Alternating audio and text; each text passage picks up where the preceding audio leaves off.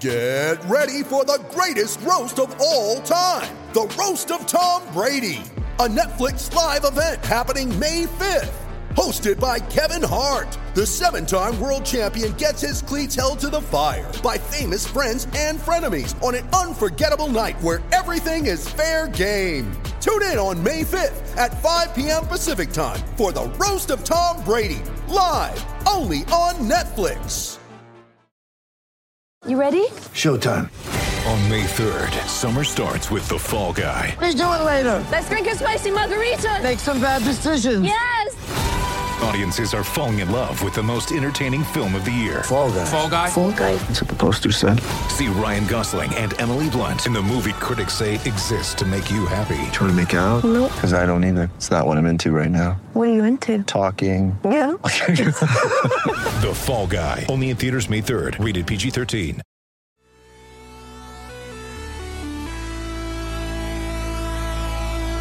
Score! Johnny Toronto! Wonder if they can hear it on Long Island. 2-0, Riley Roslovic, great save by Anderson. Riley stayed onside, the late man Matthews, great move, what a goal. Beauty, Auston Matthews. Matthews flipped it up for Marner, Mitch Marner, centering, high into the net, scores! He took fast down, and his shot trapped is in the corner of the ring. All right, Maple Leaf hockey back again on this episode of Not Another Leafs podcast on the Hockey Podcast Network. A pair of gains against the Senators and BMAC, as you predicted. Game one not going as planned for the Toronto Maple Leafs as they lose 5-3 on Friday, but they get revenge in the second leg of the back-to-back, winning 3-2 against their bitter rival Ottawa. This is Not Another Leafs podcast on the Hockey Podcast Network. BMAC, what were your takeaways from the game? Let's go chronologically on Friday night. Let's start there. Quite frankly, Kenny, to sum it all up, I think that they didn't deserve any points. I think they could have easily woken up Sunday morning today, January 17th, and had no points in their back pocket because it was really too close. I thought they dominated the game on Saturday. Like, even though the score was 3-2, it seemed like utter domination. I don't think they did. I don't think they did. 40-20, I think the shots were. I don't think they did. I think it's deceiving because, yes, they had 40-plus shots, but I'd say half of those shots were quality chances. It just looked routine. It looked obvious what they were doing every play. And, yes, it was good that the top line and Thornton, Matthews, and Marner finally clicked and gave Keefe another opportunity to start these guys because I believe they combined for 7 points, which is great. I mean, they ultimately won 3-2 against arguably the worst team in the North Division. So I really don't see this mini series as a success. You said on the last pod, this is a great chance to sneak away with 6 points. They got 2 of 4. Well, 4 points. Yeah, to start the season off with 6 points. I see what you're saying. Yeah. Get 4 points. It's true. Right? And not to say you're wrong, like, it was very much in their grasp. But I just you're find texting me on Friday night telling me that I was wrong. You're like, I told you this was going to happen. The Sens coming out. Look at this. They're scoring a bunch of goals. And I was like, come on, man. Everybody scores a bunch of goals. I know it's the season.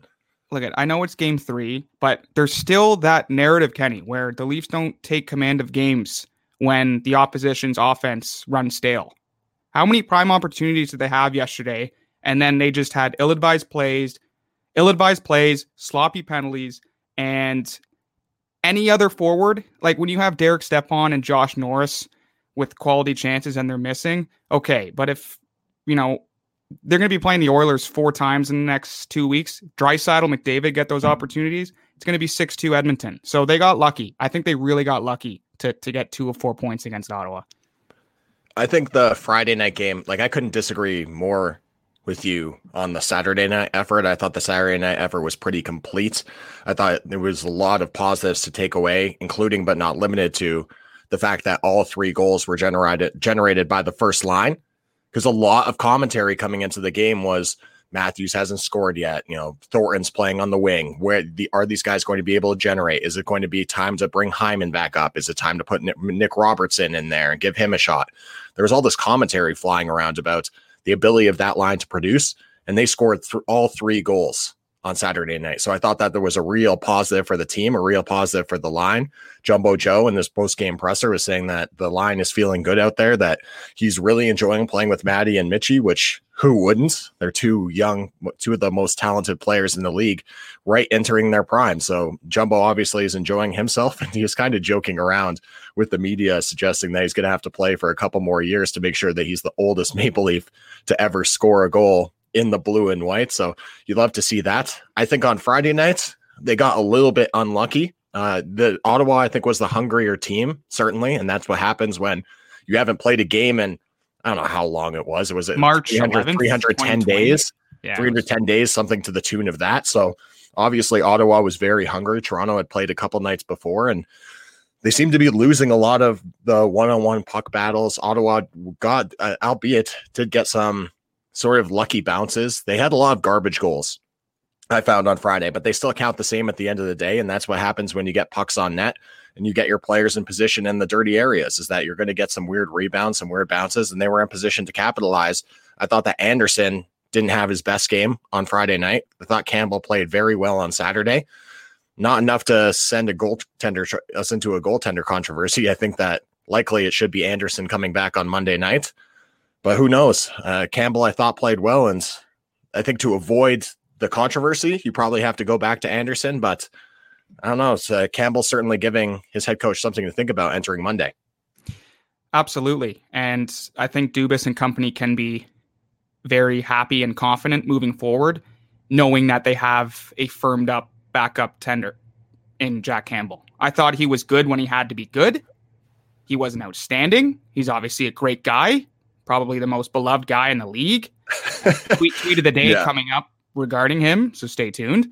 And you mentioned Nick Robertson off the top. Tough break for the 19-year-old, Kenny. I mean, Sheldon Keefe inserts him into the lineup, into the bottom six to inject a little speed. And first or second shift in, he gets absolutely crunched. And a little update, he is going to have to undergo an MRI on his knee, and Keefe said he's going to miss significant time. That's a tough break for this team, because Robertson was one of those spark plugs that I think the fan base was really looking forward to seeing. Just about, I think it was like 2 or 3 minutes of ice time, so very early into his night, that he takes the knee injury, and you hope that it's nothing serious. Whenever you see the knee, I feel like our inclination is to freak out, because if it's the ACL, if it's the MCL, if it's any of those tendons in there, that can be a very substantial injury that can often take up to a year to recover from. And sometimes players don't recover or get back to their original form and all. Now, that's being a little bit dramatic. I know that the medical procedures and the surgeries have come so far. You just go see Dr. James Andrews, and he seems to fix you up good as new, a la Adrian Peterson, who went for 2,000 plus yards, I think, the year after he tore his ACL. So it's not the same injury that it used to be, but you hate to see it. Such a bad luck for a young player who really had a promising outlook heading into this season for the team. And you hope the MRI comes back and it's not overly serious and he doesn't miss significant time. I was also thinking too, a lot of former Leafs go to Ottawa, right? Connor Brown, Tyler Ennis, Nikita Zaitsev, not just on the ice, Ron Hainsey on the bench too. DJ Smith. You got to think there's a lot of familiarity and a lot of nuggets from Smith or Brown with regards to the penalty kill. They're obviously very familiar with Matthews and Marner's play. You saw Brown and Matthews chirping each other a little bit last night. So especially DJ Smith, he knows the top guns especially well, former assistant coach of the Leafs. So there's certainly a lot of hush-hush under the table. Hey, this is what you should do. This is what you should watch out for. And this is how you shut them down. So full credit to Ottawa, man. I thought they had an outstanding miniseries. Yeah, well, a split, I think, is all you can hope for Ottawa, when the expectation coming into the season in large part for this team is that they're going to finish in last place in the division. Like, how many predictions have we seen outlining that? I don't think I've seen any expert that's picked them to finish above that. I know it's I've played around with the idea that maybe they'll finish in 6th place, but is that really something to hang your hat on, finishing in 6 of 7 teams? And that's the best outlook that I can see happening for this organization this year. And I was saying this on a previous pod too, and now I have the stats to back it up. Season openers has always gone in favor of the Sens. I think they won 5 of the last 6 coming into Friday against the Leafs in season openers. In their season opener against Toronto, yeah. And their season openers against T-Dot. One thing that I noticed as well in both games, and particularly in the 5-3 loss, was Keefe is riding Matthews and Marner a lot. Yeah. Like a lot. Like I think in the first game against Montreal, we had noted that the only players who had more ice time than Matthews and Marner was Morgan Rielly. And then they had more than any other defenseman. It was the same thing on Friday night. They both basically had 23 plus minutes, but Tavares and Nylander were both basically around 16 minutes of ice time. Now that balanced out a little bit last night. Tavares and Nylander both had like close above 17, closer to 18 minutes. And Matthews and Marner were both down a little bit from their mark on Wednesday and Friday. But certainly there has to be a little bit more balance the way that Sheldon Keefe is using his top six. I mean, it's going to be ever changing as the season goes on here. But I think just it was utter relief for Matthews in particular, because I think he had like 13 points in 16 career games against Ottawa. Like he lights them up all the time. And finally, he gets the monkey off his back scoring his first of the season. SportsNet cut out a bit early, but I believe as he was going to the bench, he did the monkey off the back gesture, which was really funny. And he just looked elated, more elated for Thornton scoring his first goal, I think, though. Game three. That's what the expectations are for this player. He's in game three, and he's pulling the monkey off his back. Like, that's where we're at. He's like, I can't believe I did not score in my first two games. And he rang the one off the post. I believe it was against Montreal. So he was close in the first game. Yes. Like, man, like that's how this player feels about his game.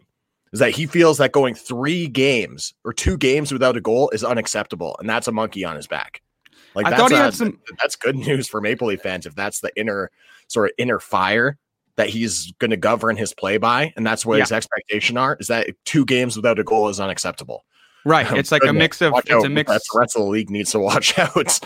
It's a mix of self-confidence and a little bit of self-deprecation, I guess, because, you know, you got to be hard on yourself a little bit if you're not finding the back of the net. I thought he had some really good looks the past 3 games, but he seemed to wire a lot of them high and wide. So, you know, I'm no coach, but maybe you got to fine-tune that wrist shot a little bit and control it a little bit more. Yeah, something to work on. All right, the tweet of the day for me, let's go to that because it's based off this second game against the Sens.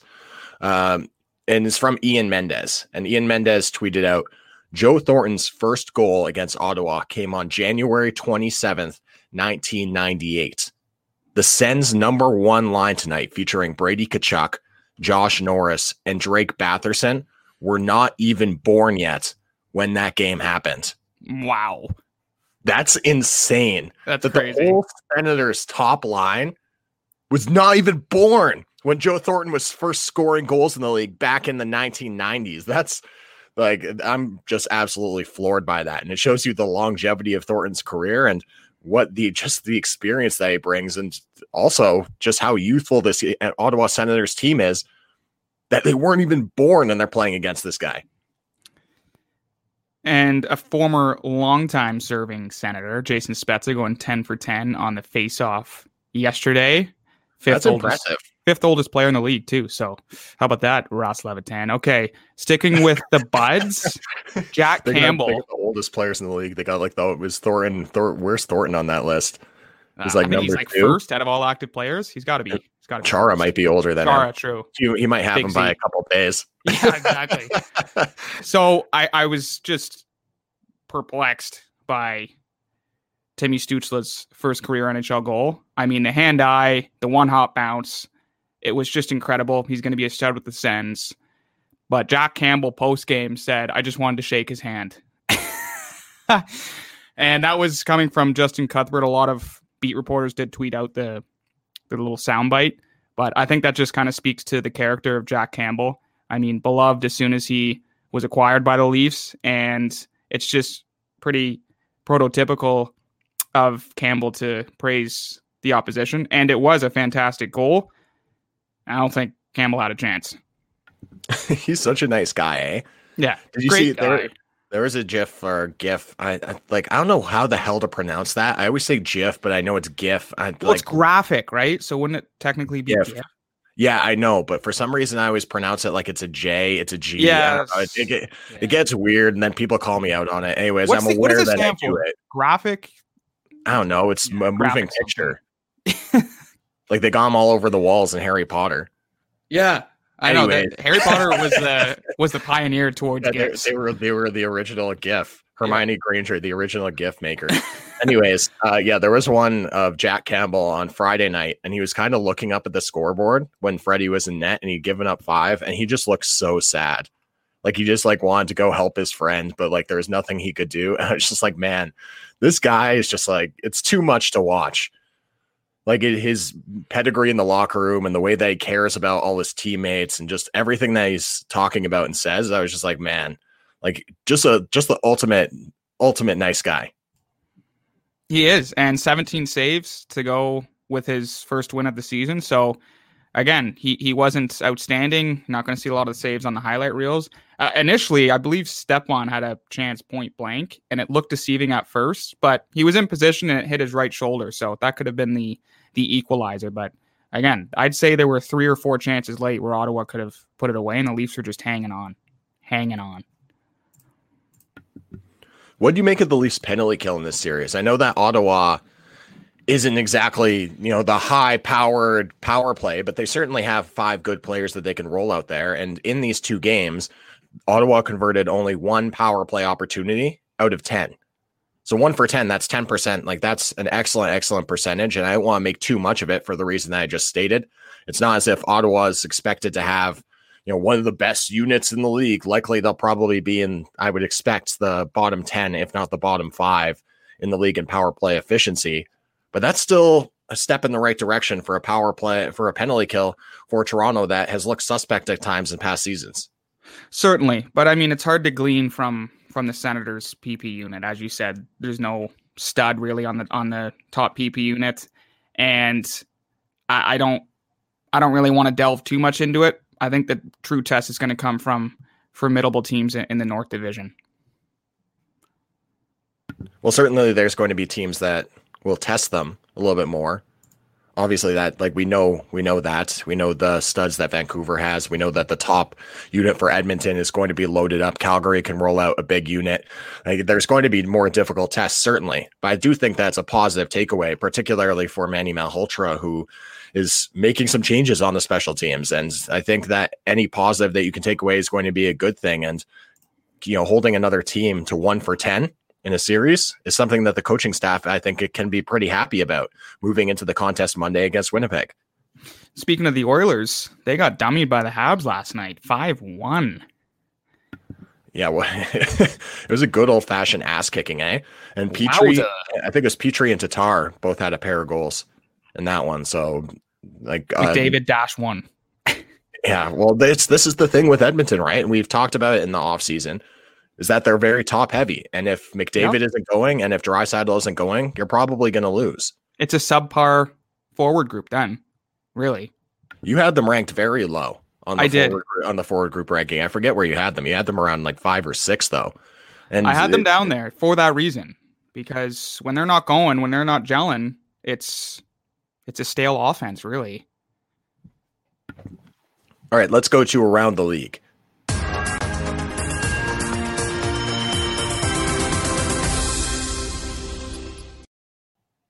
And staying in the Canadian division, Jakob Markstrom shutting out his former team, the Vancouver Canucks, 3-0.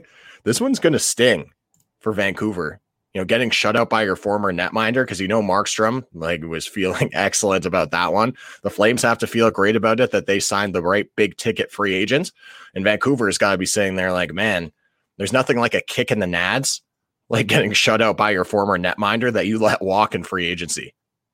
Especially the GM, too. I mean, I'm sure he just wants to find a hole to hide in after that, because that's just the ultimate punch to the gut.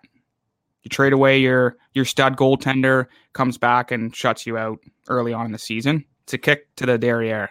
Well, it was a free agent signing. Yeah, they essentially just let him walk. Which is like, I don't know. It seems either way, it's still a little like, well, you don't want me, so yeah. That was certainly the case. They didn't make a strong effort to re-sign him. No, I'm really surprised that Edmonton didn't make a stronger push, to be honest, to sign this player, because, like, they look like they're going to be in big trouble from the goaltending perspective, which is another thing that we highlighted entering this season. I mean, Koskinen doesn't seem like he's going to be a solid number 1, and I believe Mike Smith now is expected to miss significant time. Not that he was really any better. So Edmonton's might have to try to address something in free agents or in non-free agency before the trade deadline to bring someone in to get some assistance there, because things are not looking good for the Oilers netminder position. Speaking of netminders, do you see Semyon Varlamov got injured in warm-up? Brutal. And Barry Trotz was not happy about it. That is like just absolutely the ultimate blow. Team. Like, how stupid is that? Like, and granted, all right, I've done it before, and I got reamed out by my coach, and it was like same thing. It was just like a high school game, but you know, you're out there, you're warming up, you're just sort of firing the puck around. You know, I ripped a little snapshot, and like it was before a big game, and it nailed our goalie, like right in the mask. Like I just wired one and hit him, yeah, just right above the eyebrow, and he was kind of like a little shaken by it. Had to like take a skate, sort of, was giving his head a shake, and I just looked over at the bench, and my coach looked like he was ready to kill me. First minute, Ken, -1. Yeah, it's brutal, man. Like you go, like you're supposed to be warming up your goalie, just making them feel good, you know, just, you know, getting them a feel for the puck, and then you just wire one right off the mask before a big contest. And like the goalie's pissed off, the coach is pissed off, your teammates are pissed off. It's just like it's a complete disaster. And like that was just in a high school game. I can't imagine Kyle Clutterbuck just coming in and absolutely wiring one right under the goaltender's mask. It hits him in like the throat, kind of like the shoulder area. And then he's not able to start. They have to throw the rookie Sorokin in there. And he just gets shelled. Absolutely shelled. It's awful for the rookie's confidence. It's awful for the team. They get the L, and Barry Trotz was like, man, like that's on the team. Well, basically saying that's on Clutterbuck. Like, what the hell are you doing out there? I don't know. It's just a weird story that you don't really see too often, and got to be careful when you're warming up that netminder. Did you see the comeback in Las Vegas last night? I didn't, but I caught the highlights. And okay. Yo, unbelievable. So first off, 7 seconds in. Yeah. So basically they were down 1-0 Vegas Ducks. They pull the goalie, and with like less than a minute left, they're cycling the puck, and Bill Carlson sort of, I don't know how he even got the puck. There was a bunch of Anaheim defenders in front of the net, but quick little feed to him. He ties it up in the last minute of the game with the goalie pulled. So they go into overtime, and then it's Mark Stone and Max Pacioretty off the opening faceoff, sort of chip the puck up, go down on the 2-on-1 and score in just 7 seconds into overtime. So they basically get two goals in about 60 seconds of time in the last minutes of regulation, and then the first 7 seconds of overtime, and sneak away with the W against Anaheim. And our boys at the the Quack First podcast, they're gonna be feeling the L after that one. That one's got a sting. And very happy for Marc-Andre Fleury, because he was buried last year in the playoffs. Leonard getting more of the nods to start between the pipes, and I think Vegas probably boasts one of the best goalie tandems in the league. And they have the luxury of swapping back and forth Leonard and Fleury. So they're pretty lucky to have two starters, really, but two staple tendies that can win you games. I don't think that there's any question that they have the best tandem in the league with those two guys. And I think that if you ask George McPhee, he would be trying to ship Marc-Andre Fleury out. So we could use, I forget how much money he's making. It's something to the tune of $6.5 million, I believe, or $7 million. He would be trying to ship him out for the last couple of years of that deal so that he could use it to improve his forward group and bring in something a little bit cheaper after extending Robin Lehner after his postseason run last year. But like with the flat cap, they weren't able to find a trade partner. So they're locked in. It's like an exponential amount of money. I think like I said, Fleury was around 6.5, 7 million. Leonard, I believe his extension was around 5 million. So you have about $12 million tied up at the netminder position, but you have the security that you can play either of those guys and feel comfortable that they're going to be able to get it done, not just in the regular season, but in the postseason as well. Meanwhile, in Philadelphia, and this one stings them a little bit, Sean Couturier expected to miss significant time. He's out with a rib injury. Now, the early reports are saying at least 2 weeks, but this guy is a dominant player, like one of the most influential players in the league on both ends of the ice. He's been noted his ability at the faceoff circle, his defensive prowess, and over the past several seasons, he's really become a threat on the offensive end of the ice as well.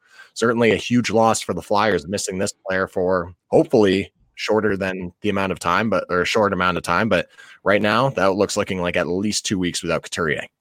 And his teammate, Jacob Voracek, Getting the Twitter world buzzing after post-game comments. And it was similar to the playoffs last year when Steve Simmons asked a question to Matthews, and Matthews basically just rubbed him off and said, like, no, not a good time, or I don't want to answer your question, blah, blah, blah.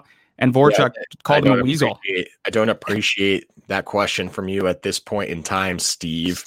I think is what I thought was an unethical article. I think is what Auston Matthews said to Steve Simmons after he reported that he had COVID-19. So that was a storyline for the offseason for sure. But Voracek, my goodness, if you didn't see the clip, just search it on Twitter or anywhere, because this guy absolutely teed off on this poor reporter. I forgot what the guy's name was. I think his name was Mike. I forgot the last name, but I guess there's a history there. And obviously, whenever this stuff happens, the Twitter community is more than happy to dig up the graves of whatever reporter gets right through the coals. And everybody was going back and finding articles they'd written and, you know, all the tweets that he put out. And he had a number of jokes, which I thought were pretty evident were jokes. I guess like the real bone of contention came from an article that he wrote suggesting that Voracek was laughing while Alain Vignon was speaking, and thus painting the picture that he was being disrespectful to the coach. So that's where he thinks that the animosity stemmed from. Anyways, it made for a good laugh, the sound bites. And Voracek is one of the guys in the league that doesn't hold any punches. And that's what we love on these sorts of shows, because it gives us something to talk about. And certainly it's much better content than the old got to get pucks in deep to the corner, they outworked us, you know, and all that baloney that we usually get in the post-game pressers.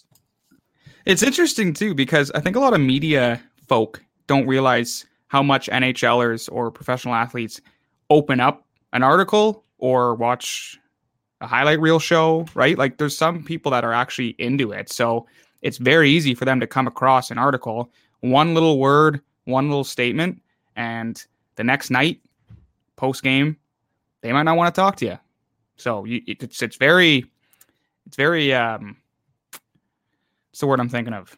It's unpredictable because you don't know if they're actually tuning in. Like, I'm sure Simmons was like, there's no way Matthews is reading my Toronto Sun article. He's getting ready for game 3, right? So some players certainly, I think, do worry about it, and other players don't.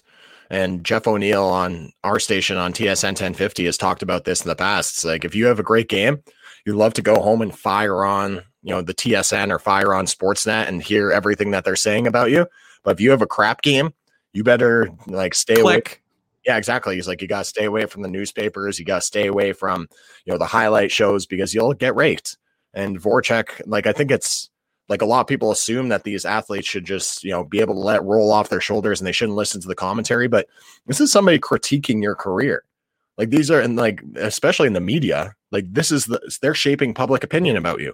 So it's obviously, if you're paying attention to it and somebody's saying something that they don't like, it's like, that's going to hurt your feelings. These guys aren't robots. They're human beings. Nobody likes to read an article saying that you suck at your job. Can you imagine if somebody just published an article and said, oh man, this guy had a terrible shift. He was hungover. He was like sluggish, not really interested in doing his job, like really has to improve, or like they're probably going to fire him. Like that's hard to read, man. And this stings. Yeah. Deal with on a daily basis. And basically, you have to sit up there on the podium. You're going to get traded. You're going to get fired. Like, yeah, it's a lot.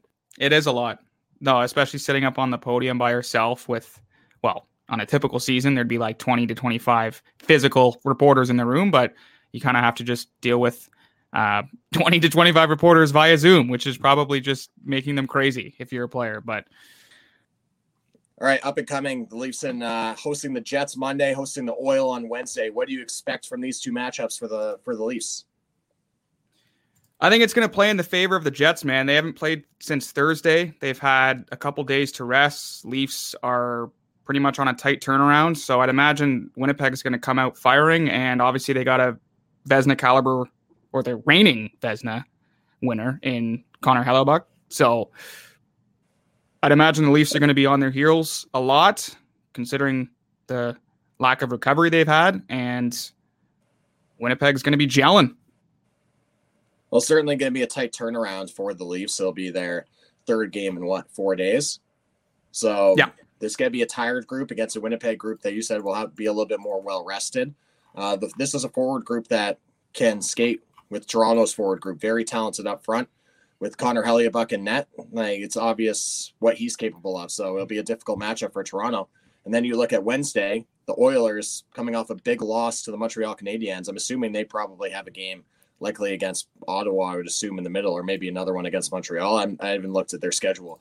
Probably one more game in between, though. And then you get Connor McDavid and Leon Draisaitl coming into town. And certainly the expectation for what those guys are capable of. So won't necessarily be able to put forth the defensive efforts that they had against Ottawa this weekend. Right. And Wednesday night against the Oilers this week, that'll be the first of four games between the two teams in 14 days. So they're going to be seeing a lot of each other, and that matchup is definitely going to intensify. And that's what you can expect when everybody's just playing within their own division. It's like these rivalries are just going to get more and more heated as the season goes along. Normally, these two teams would only play each other twice. Now, what are they playing each other? 8 or 9 times? You mentioned how many times over the next 2 weeks stretch.